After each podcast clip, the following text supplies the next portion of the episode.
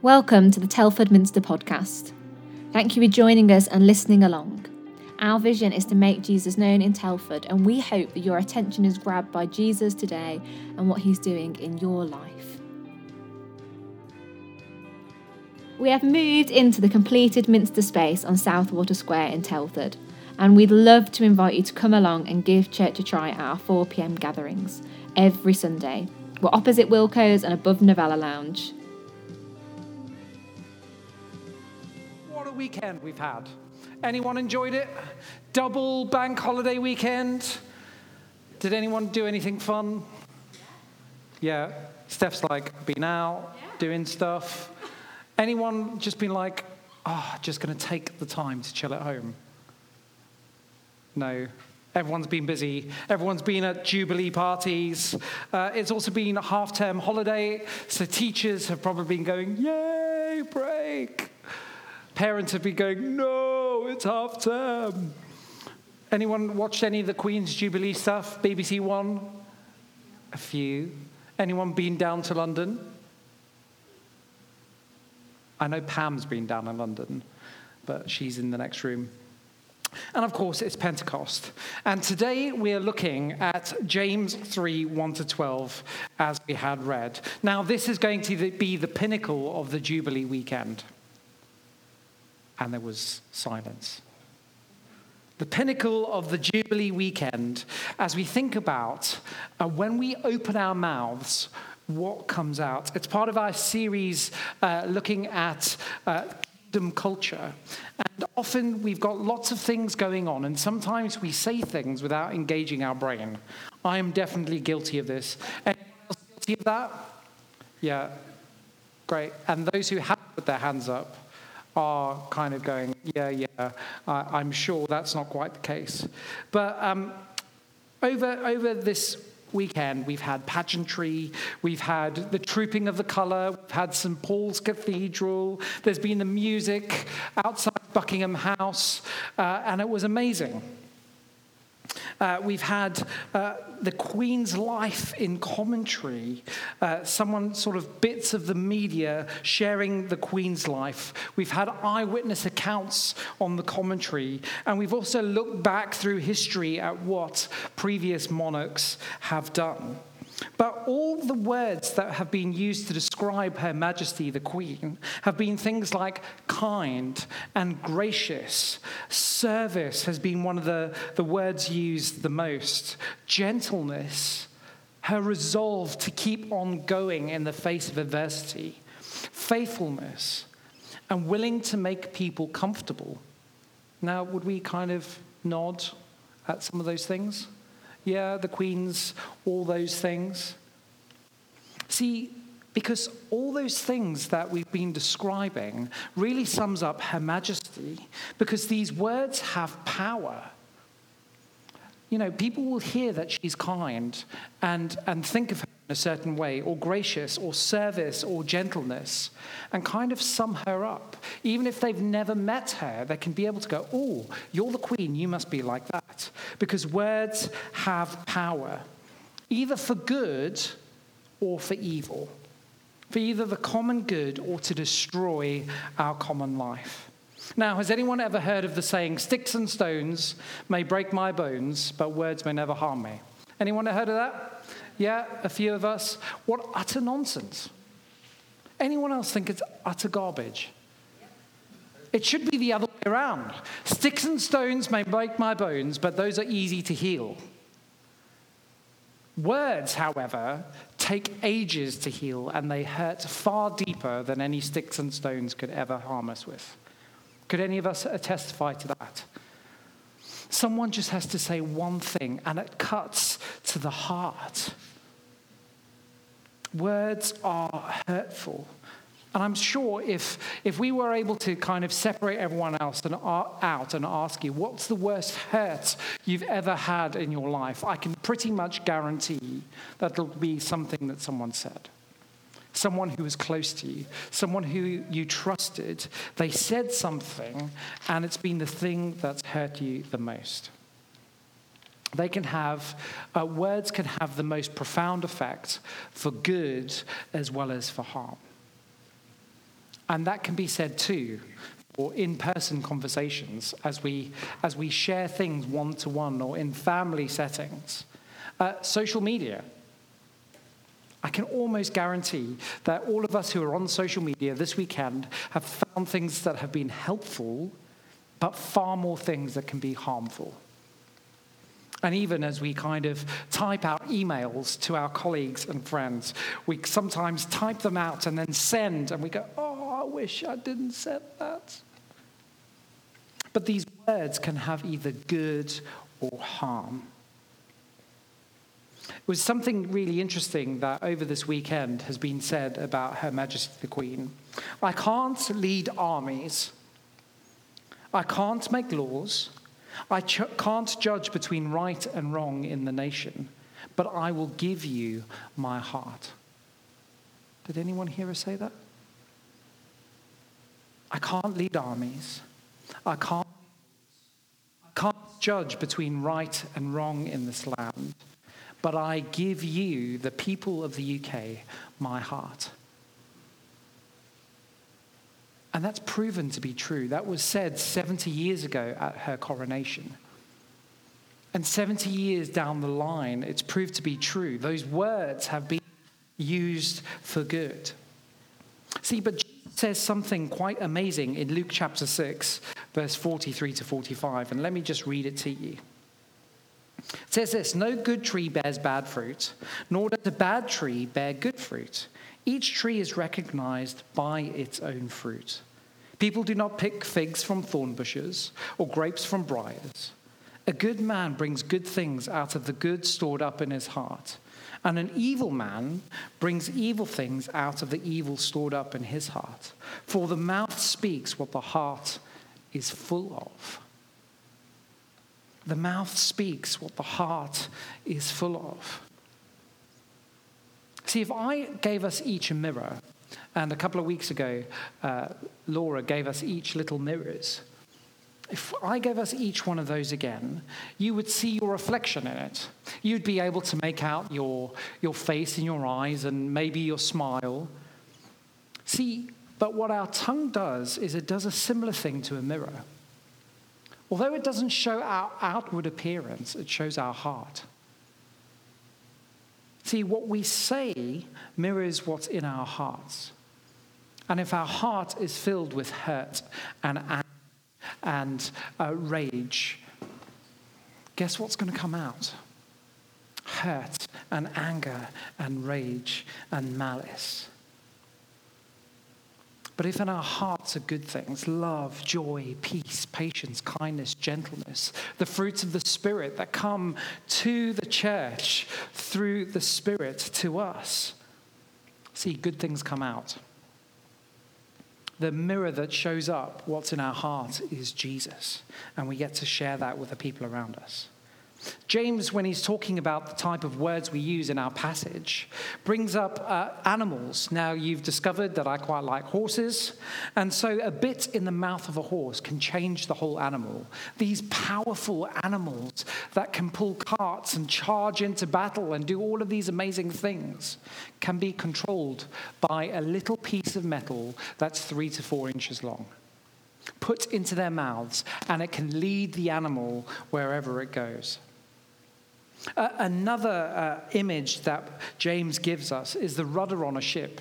And again, if you know me very well, uh, ships and boating is one of my favorite things.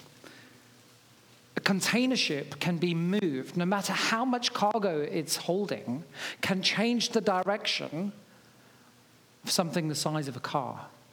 In comparison, less than 1% of the mass of a cargo ship can turn the whole thing. And another one that he does is a spark in a forest. One little spark in a forest can set the whole thing on fire.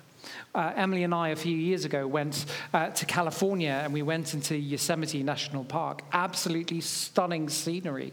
But wherever we went, there were these little signs that said, Be careful about a fire. One spark can destroy this. And it's the same in our lives.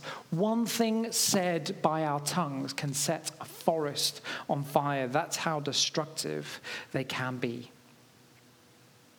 Or something more relatable to us. If you stub your little toe, your whole body knows about it. Anyone sort of kicked the side of a coffee table with their little toe. And the pain and the agony, don't worry about childbirth. Kicking your little toe is the worst pain felt by humanity. No, see, all the ladies are like, nah. Blokes, it's true, isn't it? Right, none of the men are saying anything in case their spouse is next to them. Uh, they have to sleep on the sofa.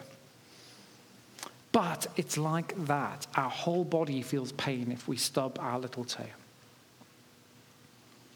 So we can either use our mouth for praise, for good things, or for evil or harm, or as James puts it, cursing. We can almost do it in the same sentence, can't we? We can say something uh, amazing and something deeply hurtful within the, the, the, just the flick of a sentence. But if we have a look at verse 2 in this passage of James, we all stumble. Anyone uh, who is never at fault in what they say is perfect and able to keep their whole body in check. Anyone who is never at fault in what they say is perfect, able to keep their whole body in check. Now, anyone any good at this? Can anyone sort of make sure that they never say anything wrong? I know I can't. But here, James is saying that part of our human condition is that we can't always say things right. We can't always, uh, it, we can't always keep a rein on our tongues to be, make ourselves perfect. It's why we need Jesus. So, how can we begin to keep ourselves in check? How can we bridle our tongues from saying things that aren't, uh, aren't harmful? Well, James in James chapter 1, verse 19, gives us a little bit of an idea of how we do this. He says, My dear brothers and sisters, take note of this. Everyone should be quick to listen, slow to speak, and slow to become angry. See, quick to listen, slow to speak. And I think God, in his design of the human body, has given us a little bit of help with that. He's given us two ears and one mouth. So, just by ratios, maybe we should listen twice as much as we talk. I think it might be helpful. What else could we do to keep our tongues in check? Well, we could sort our heart condition out. What motivates us? What are we putting into our lives? Because guess what? It's going to come out. What or who do we love? Is it ourselves or others? You know, Her Majesty said that she's devoted her life to others rather than herself. It's right here in the Bible, in the Shema, which right, goes all the way back to the foundation of the Jewish faith and of the Christian faith. Love the Lord your God with all of your heart, with all of your soul, with all of your mind, and with all of your strength. Let's sort our heart condition out because that'll sort our tongue condition out too. And of course, a third thing we can do to do that is to be around community, friends and family and colleagues who will go, Hang on, what are you saying? What are you doing? How can we keep you in check? Because they'll tell you. If you need help to know what's going on in your heart, uh, find a significant other because they will tell you very quickly. See, the Queen has shown over those 70 years that what she speaks, what comes out of her mouth, is of a deep love for others and of Christ rather than of herself. And that's similar for Pentecost that we, we celebrate as a church now. See, there was this uh, Pentecost just means uh, uh, 50. So it's 50 days after Christ. And uh, the disciples were up in the upper room in Jerusalem. And they were praying for God to come and establish his rule and his reign, just like Jesus had asked them to do. And they were praying, and suddenly a violent wind came. Flames like tongues of fire came and rested on them. And people started to speak God's word to the people that were around them. People were amazed, as Laura read earlier. See, the disciples overflowed from their hearts filled with the Spirit, the love of God to the people all around them in Jerusalem. Imagine us now if we got our hearts in the right place and then we went out into Telford. It would change Telford, wouldn't it?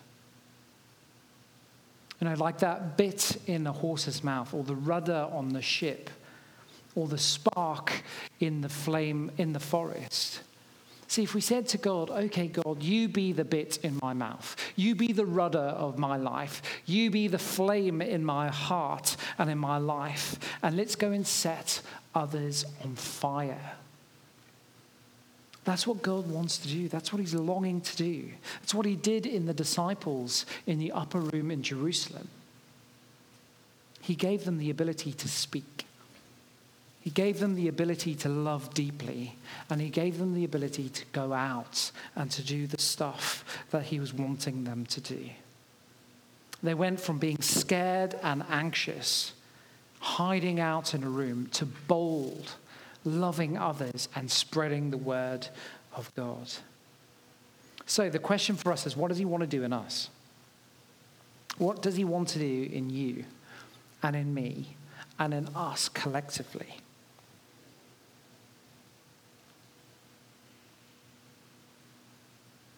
Just think about that for a minute. What does God want to do in me?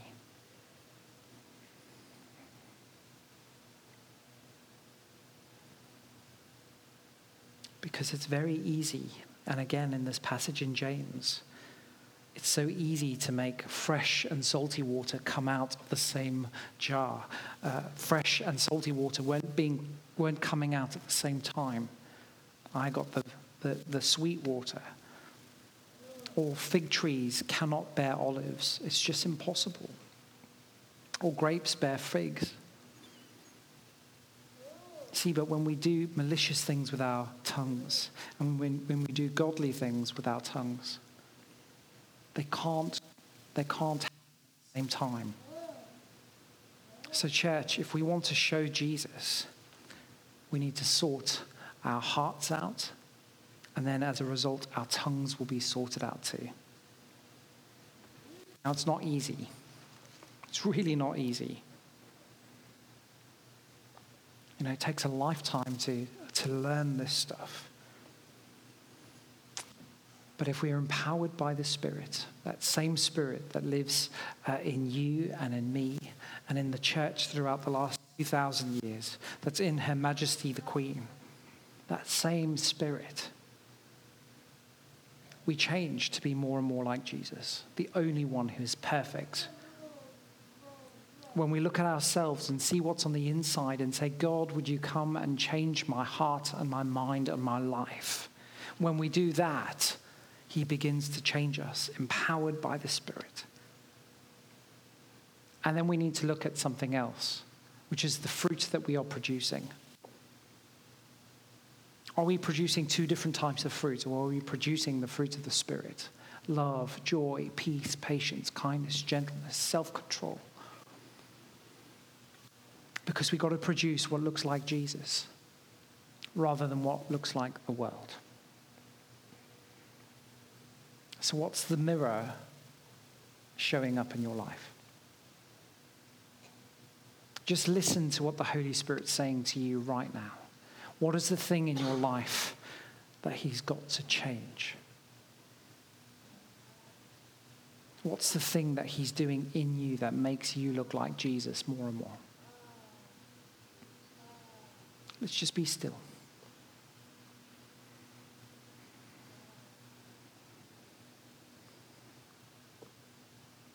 Holy Spirit, would you come? Would you show up in our lives the things that aren't of you, even in this moment. The things that seek to pull apart rather than build up the things that seem to distract us from you rather than draw us closer to you. The things that we think and do and say.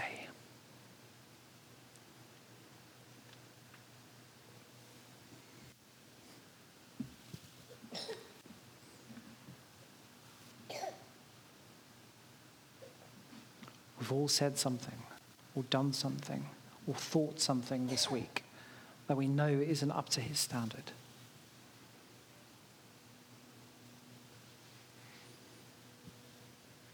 This is a moment to say sorry. It's really easy. Just say, God, I'm sorry. If it's someone in this room, go up to them and say, I'm really sorry. I've done that.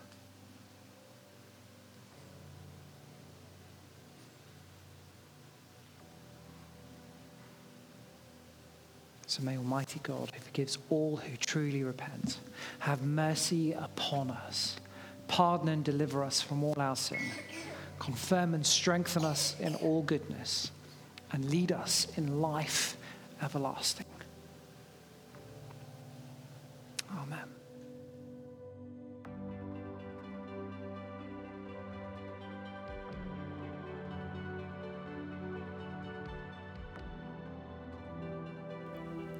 Thanks for listening. We hope this time has blessed you. Hit the subscribe button to hear more like this and to find out more about Telford Minster, follow us at Telford Minster on Instagram and Facebook or go to telfordminster.org.uk.